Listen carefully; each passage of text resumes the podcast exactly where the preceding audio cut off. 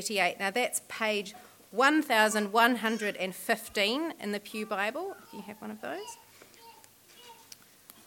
So that's Acts twenty, verse thirteen through thirty-eight. We went on ahead to the ship and sailed for Assos, where we were going to take Paul aboard. He had made this arrangement because he was going there on foot. When we, when he met us at Assos, we took him aboard and went on to Mytilene. The next day we set sail from there and arrived off Chios. The day after that we crossed over to Samos, and on the following day arrived at Miletus. Paul had decided to sail past Ephesus to avoid spending time in the province of Asia, for he was in a hurry to reach Jerusalem, if possible by the day of Pentecost. From Miletus, Paul set, sent to Ephesus for the elders of the church.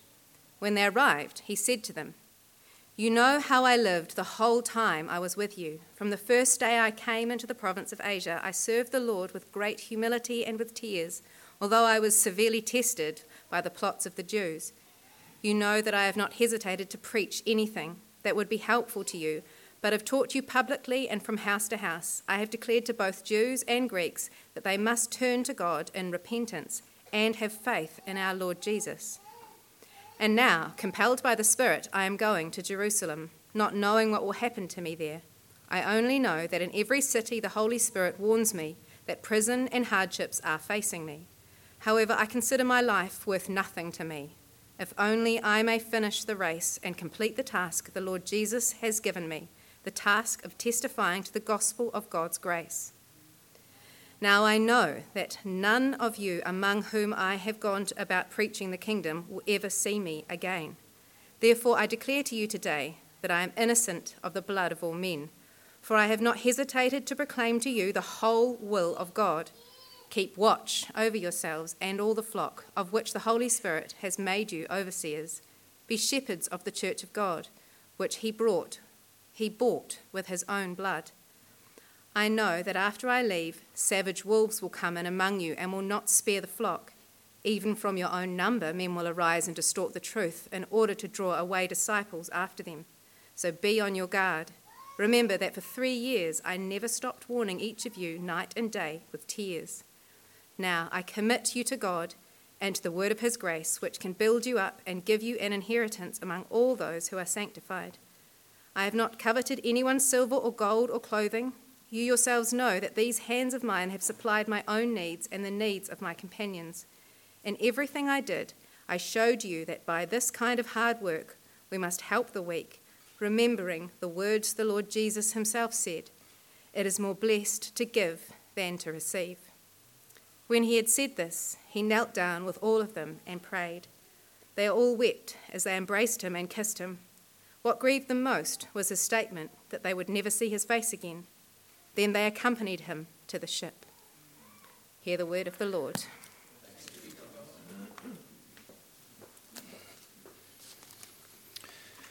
Well, good morning, church. Thank you, Jody, for reading that important passage from Acts chapter twenty. I did think we might have the whole chapter because the first twelve verses in Acts twenty, there's an enigmatic little story, an amusing story uh, about the preacher going on and on and on and the church falling asleep. Now, that would never happen in Hope Church, I know. You're a very attentive church. Uh, but I did preach in uh, my previous church that will remain uh, unnamed, and there were one or two mature worshippers in that congregation that were known for nodding off during the sermon. And one in particular would do it quite regularly. I won't name her. Uh, she would do it quite regularly, and then she would come up to me without fail at the end of the service. She was such a grace-filled woman. She'd come up to the to me at the end of the service, and she'd say, "A lovely sermon, Stu. That was a lovely sermon." And I knew that Mary had gone to sleep before halfway through the sermon every Sunday without fail. Uh, so I'm going to pray that we're going to be attentive, and we've heard uh, the children are going to be asking you what you learnt from the sermon. So let's pause for prayer, shall we? Father, we thank you this morning that we can gather in your name and to meet with you and to hear from you. We thank you from this word, for this word that's just been read to us.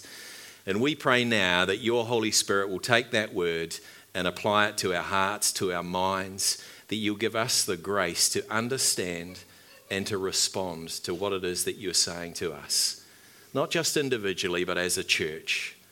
Lord, we pray that you would humble our proud hearts, that you would strengthen our timid hearts, that you would heal our broken hearts, that we might know Jesus. And in his name and for his glory we pray. Amen. Well, if you've got a Bible, turn with me to Acts twenty. And we find here Paul journeying on in his missionary journey, and we find him in Troas at the beginning of the chapter, which is a little town in northwestern modern-day Turkey, not that far from modern-day Istanbul.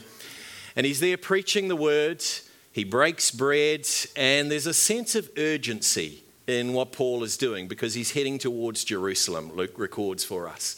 He wants to get to Jerusalem by Pentecost. And so he also, there's a sense of poignancy, there's real emotion uh, with the people because he advises this is going to be the last time that he sees them. And so there's a real emotion in what he's saying, and he's giving them these final instructions before he heads to Jerusalem.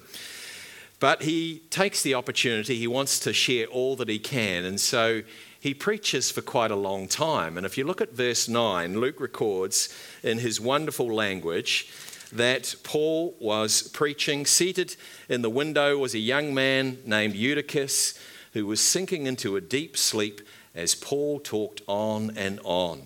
When he was sound asleep, he fell to the ground from the third story and was picked up dead.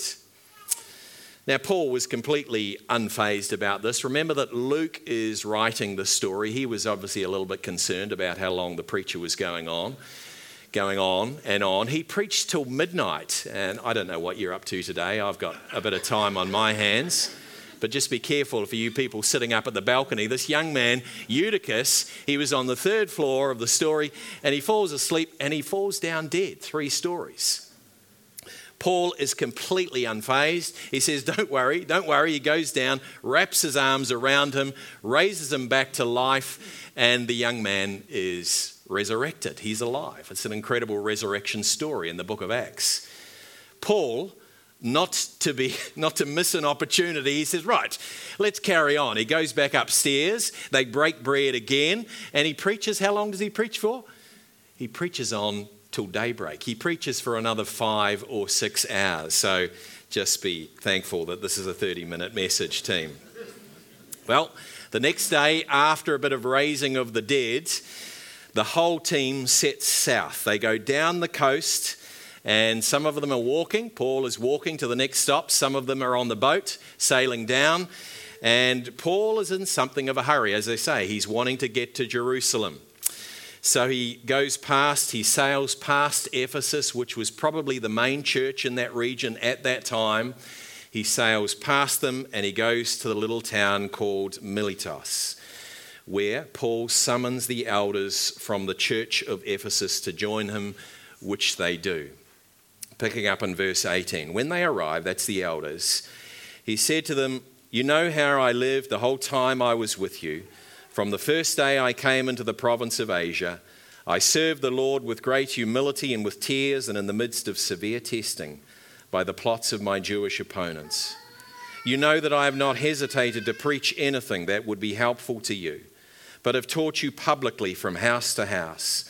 I have declared to both Jews and Greeks that they must turn to God in repentance and have faith in our Lord Jesus. And now, compelled by the Spirit, I'm going to Jerusalem, not knowing what will happen to me there. I only know that at every city the Holy Spirit warns me that prison and hardship are facing me. However, I consider my life worth nothing to me. My only aim is to finish the race and complete the task the Lord Jesus has given me, the task of testifying to the good news of God's grace. As I said, this meeting becomes so emotional because in the next verse, Paul articulates clearly that this will be the last time that they're going to see each other. And so there are tears wept as they say farewell at the end of the chapter. Paul has a prompting from the Holy Spirit that his life is in danger, that prison and hardship awaits. So he takes this opportunity to give these elders some final instructions.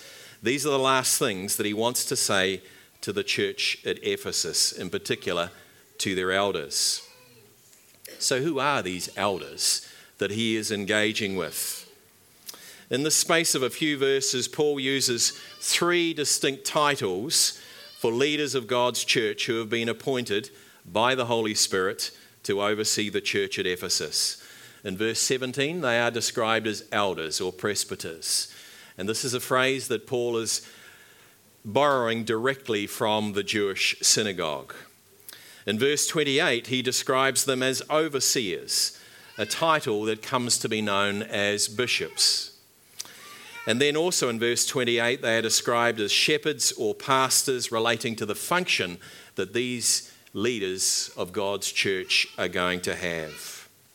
The three titles refer to the same people, the leaders of the church. They're leading the church in Ephesus, and we note that there are a number of these presbyter bishops called to shepherd the flock of church of the church of God. Paul firstly gives an account of his own ministry among them, not hesitating to preach anything which would be helpful to them, teaching them publicly from house to house, declaring to Jews and Greeks the need to turn to God in repentance and believe in our Lord Jesus. In other words, Paul is preaching exactly the same message that the Lord Jesus preached, to repent and believe the good news. After encouraging them in their ministry, which we're going to look at in a moment, he describes how he was not a burden financially on them, but rather he worked hard and generously for the sake of the flock. Look at verse thirty-three. I have not coveted anyone's silver or gold or clothing. You yourselves know that these hands of mine have supplied my own needs and the needs of my companions. In everything I did, I showed you that by this kind of hard work, we must help the weak, remembering the words of the Lord Jesus himself said, it is more blessed to give than to receive. I'm reminded of the words of Saint Michael Jones, the great All Black, when he was asked, why are you such a fearsome tackler? He said, well, in the words of the Lord, it's better to give than to receive, which they clearly needed last night. So what were Paul's instructions to these elder pastors? Well, look at verse twenty-eight and twenty-nine. Keep watch over yourselves and all the flock to which the Holy Spirit has made you overseers. Be shepherds of the church of God, which he bought with his own blood. I know that after I leave, savage wolves will come in among you and will not spare the flock. So it's a real warning, isn't it? It's a warning to these elders. Firstly, what are they called to do? They need to keep watch on themselves. Keep watch on themselves. Temptations in pastoral leadership abound. Financial impropriety, sexual infidelity, and perhaps the greatest threat for pastoral leaders is the temptation of pride, which says, look at me, haven't I done such a good job? Paul is warning these elders, keep watch of yourself. Keep watch of yourself. It's shocking to observe in recent times the number of senior church leaders who have stumbled. And churches, I pray for you. Can I ask you to be praying for your leaders of your church? As I say, temptations abound. But the warning here that Paul gives to his leaders is, firstly, keep watch of yourself. Keep watch of yourself. Then he says, keep watch of the flock. Keep watch of the flock that you have been put in charge of. Overseers, be shepherds of the flock. A metaphor that is dear to my heart as an old shepherd. And that's why Mary and I were watching the great movie, the agricultural movie called Rams on Saturday night. It wasn't Mary's choice, but it was my choice. What is a shepherd called to do? A shepherd is firstly called to feed and water the flock, to bring the flock to the good pastures, to ensure that they are fed and can be fed, to ensure that the water is flowing for them, that they can be fed and watered, that they can be tended, that they can be protected. And so you need to be brought to the pastures, the good pastures, so that not only can you be fed, but you can feed yourselves. You can open the word of scriptures. You can know how to handle the word of the scriptures rightly yourselves. Feeding and watering. Last week, Zishan reminded us of the centrality of the Holy Spirit, the ministry of the Holy Spirit in our midst. This is the metaphor that Jesus uses of the watering, the wells, feeding and watering. Also, shepherds tend their flock. Every farmer knows that sheep can get sick. They can get a bit unwell, so they might need drenching, they might need dagging and crutching. We won't push that metaphor too far because that would be unhelpful. Feeding, water, watering, tending, and then significantly, Paul says, protecting the flock. Protect the flock.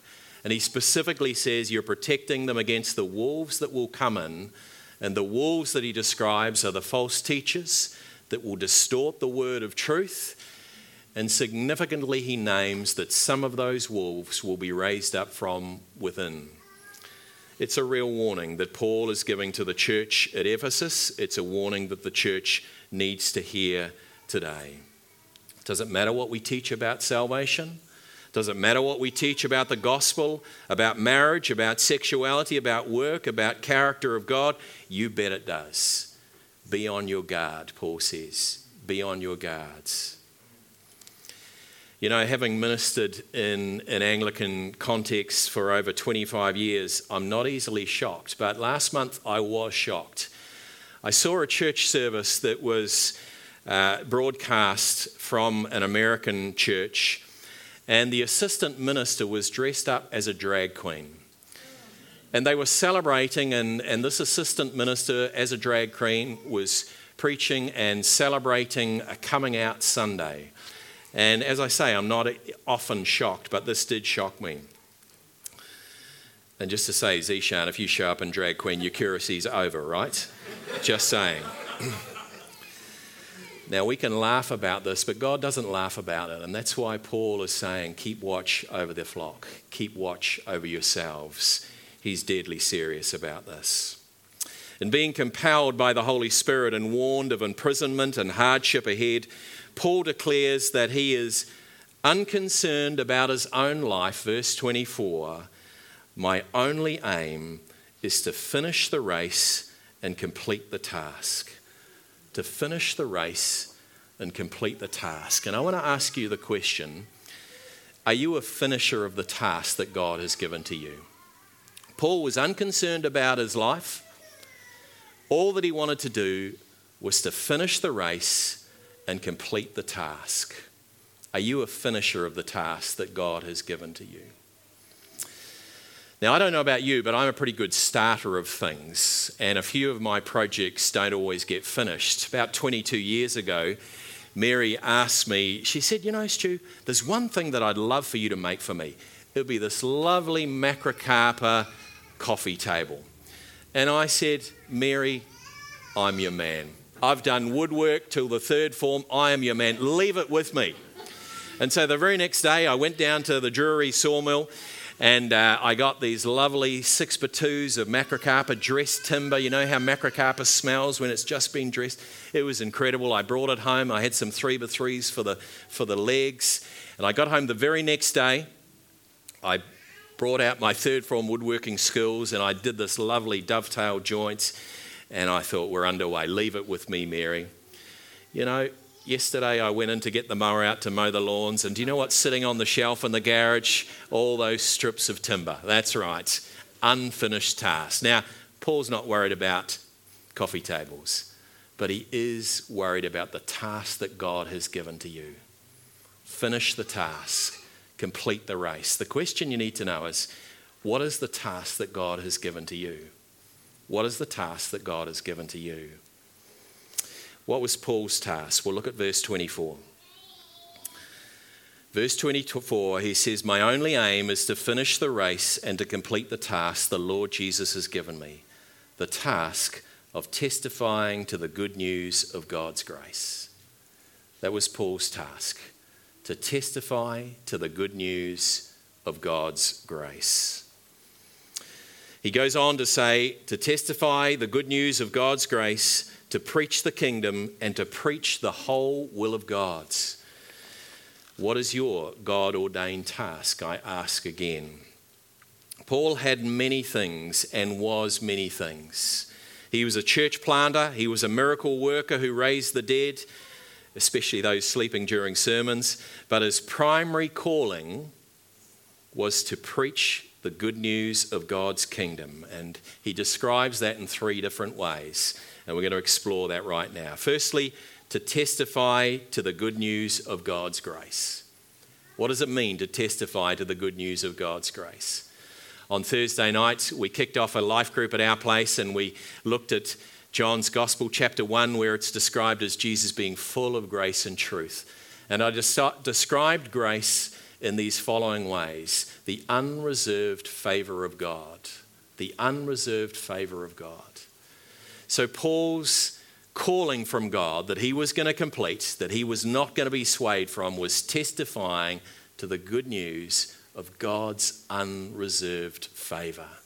And that's what he said about doing. Do you realise that in Christ, God's favour, God's blessing, God's mercy, God's goodness is poured into our hearts, that God is for you? That's the nature of God's grace. That's what Paul went about testifying to, this good news. He wants you to succeed. Now, as we heard last week, there are forces that are opposed against us, and we need to take them seriously. But God's grace is available to all who turn to Christ.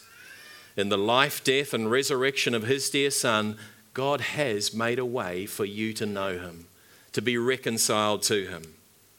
Not only that, God has made it clear that his whole creation will be restored because of this gospel of God's grace.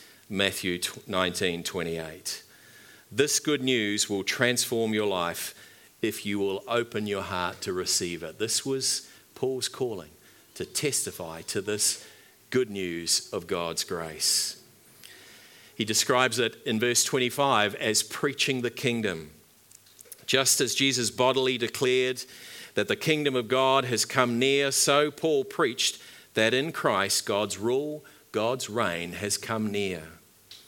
He preached that the presence of God, the power of God was available in the person of the Holy Spirit, now living in you and I, now living in anyone who is yielded in repentance and faith to Christ Jesus.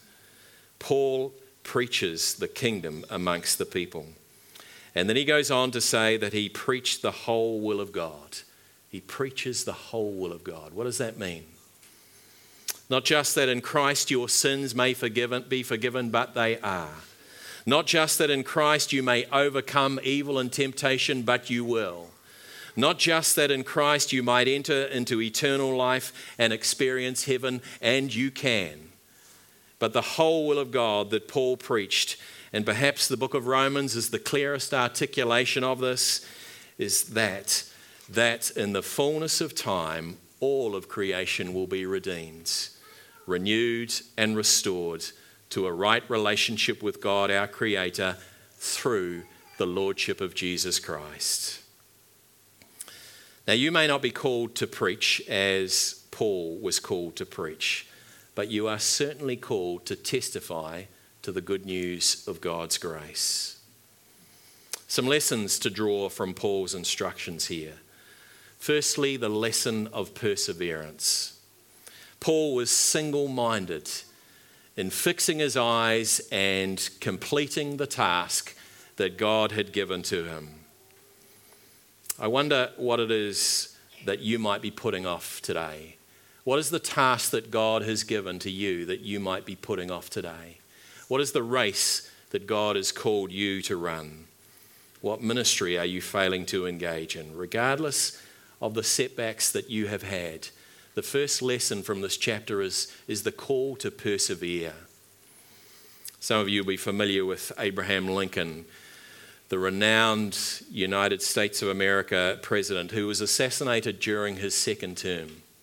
And he's arguably described as one of the great U S A presidents. But you may not be familiar with the setback after setback after setback before he got to become the president of America. born in eighteen oh nine at the age of nine, his mother died. And then he, as a young man in eighteen thirty-one, he started his first business. It went bankrupt after a year. He tried to get elected to the state legislature in eighteen thirty-two. He failed. He tried again in eighteen thirty-three. He failed. So he went back to business. Again, that business failed in bankruptcy. At the age of twenty-four, he was engaged to a fiancée. She died. And that set him into an incredible depression that sent him to his bed for six months. He was in a deep, deep depression for six months. After that six months, he rose from his bed. He said, I'm going to apply again and I want to get elected into the legislation, into Congress. He was defeated. He tried again in forty-eight. He was defeated. He tried running for the Senate in fifty-five. He lost. The next year, he ran for vice president. He lost. Until eighteen sixty, he tried one more time and he was elected to president. And as I say, his tenure was one of the greats until he was assassinated in his second term. The Apostle Paul knew all about setbacks, but significantly he knew about perseverance. And that's what he's encouraging the elders here, to persevere. And that's what he would say to us today. The obstacles that come our way can be overcome in Christ. I can overcome all of those obstacles in Christ who strengthens me. The call to persevere, firstly. Secondly, from this text, I see an equation of hard work plus God's grace equals faithful and fruitful ministry. In verse thirty-five of this chapter, Paul said the following words. Now I commit you to God's and to the word of his grace, verse thirty-two, and in everything I did, I showed you that by this kind of hard work, we must help the weak, verse thirty-five. So here we see God's grace and the hard work of the apostle put together, equating to faithful and fruitful ministry. And these two elements of God's grace and hard work are antidotes for those who are prone to sloth and for those who are prone to striving. For those who are prone to laziness, to cutting corners and to not doing the work that you've been called to do. Paul urges us and encourages us to work hard for the sake of the gospel. But for those of us who are prone to striving, for those of us who are prone to trying to prove something to somebody, God's grace reminds us that it is all about what God has done in Christ Jesus. Grace plus hard work equal faithful and fruitful ministry. So we see these elements in this chapter of perseverance, of hard work, and of God's grace. But let me finish with a sobering conclusion about the Ephesians church. The Ephesian elders heard these encouragements, they heard these warnings, and they took them back to their church. And they were diligent. They were people who persevered. They were people who worked hard. And we know that to be true because Jesus himself affirms the church in Ephesus in the book of Revelation in chapter two. He says the following words, "To the angel of the church in Ephesus write, these are the words to him who holds the seven stars in his right hand, and who walks among the seven golden lampstands. I know your deeds, your hard work and your perseverance. I know that you cannot tolerate wicked people, that you have tested those who claim to be apostles but are not and have found them false. You have persevered and have endured hardship for my name and have not grown weary, yet I hold this against you. You have forsaken the love that you had at first." It's a sobering reminder of the church at Ephesus. They were people who persevered. They were people who were hard at work. In fact, they were even careful with their doctrine and they weeded out the false teachers. But Jesus had this one thing against them. He said, "You have forsaken your first love." And tragically, the church of Ephesus withered and died because they had lost the one thing that every church needs if it's to flourish and to multiply, and that is the first love of the Lord Jesus. And so my question to you this morning, as you're sitting here listening to this word, are you persevering Good. Keep going, God would say. Are you working hard? Good. Keep going, God would say. But most importantly, he would say to us this morning, what is the state of your heart? What is the state of your first love? Does the candle burn brightly of your first love for the Lord Jesus? Maybe some of you here this morning, you've been working hard for many, many years. Maybe some of you have been persevering for many years, but there's something in your heart that has gone cold. That flame that burns so brightly, that first love, is flickering and in danger of going out. It's my prayer this morning that God will reignite that flame. You know, Paul makes the, the connection explicitly in Romans five between persevering and God's love. He talks about persevering leading to hope, and that hope doesn't disappoint or bring us to shame. Paul says, he says, because God has poured his love into our hearts. God has poured his love into our hearts through that hope. So in a moment, I'm going to pray for you that that first love, that flame that will be rekindled by God. And you know what the oxygen is? The oxygen that allows the flame of your first love to burn. It's this grace that Paul is talking about in this chapter. It's the unreserved favor of God. That's what allows your first love to burn. Let's bow our heads and our hearts in prayer.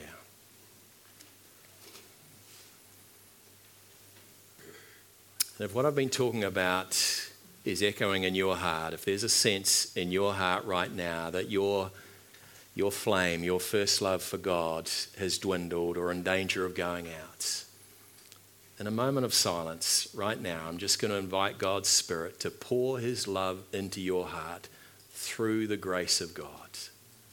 Let's just allow that to happen now in a moment of silence.